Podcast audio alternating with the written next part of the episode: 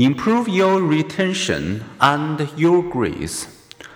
How can psychological principles help you learn and remember?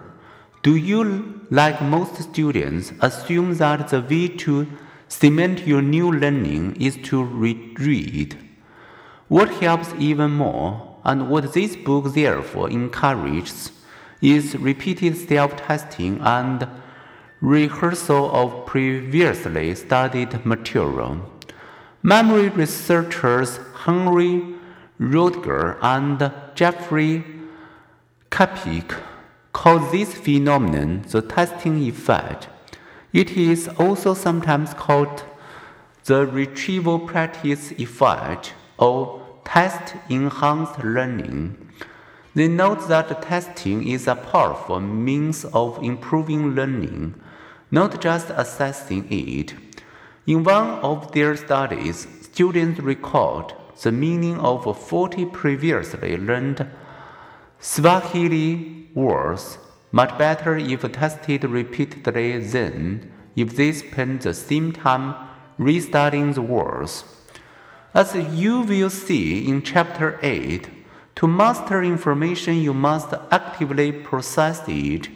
Your mind is not like your stomach, something to be filled passively. It is more like a muscle that grows stronger with exercise. Countless experiments reveal that people learn and remember best when they put material in their own words, rehearse it,and then retrieve and renew it again. The SQ-3R study method incorporates these principles. SQ-3R is an acronym for its 5 steps: survey, question, read, retrieve, review. To study a chapter, first survey, taking a bird's-eye view,scan the headings, and notice how the chapter is organized. Before you read each main section, try to answer its numbered learning objective question. For this section, how can psychological principles help you learn and remember?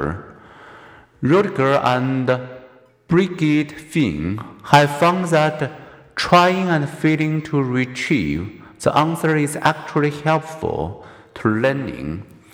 Those who test their understanding before reading and discover what they don't yet know will learn and remember better.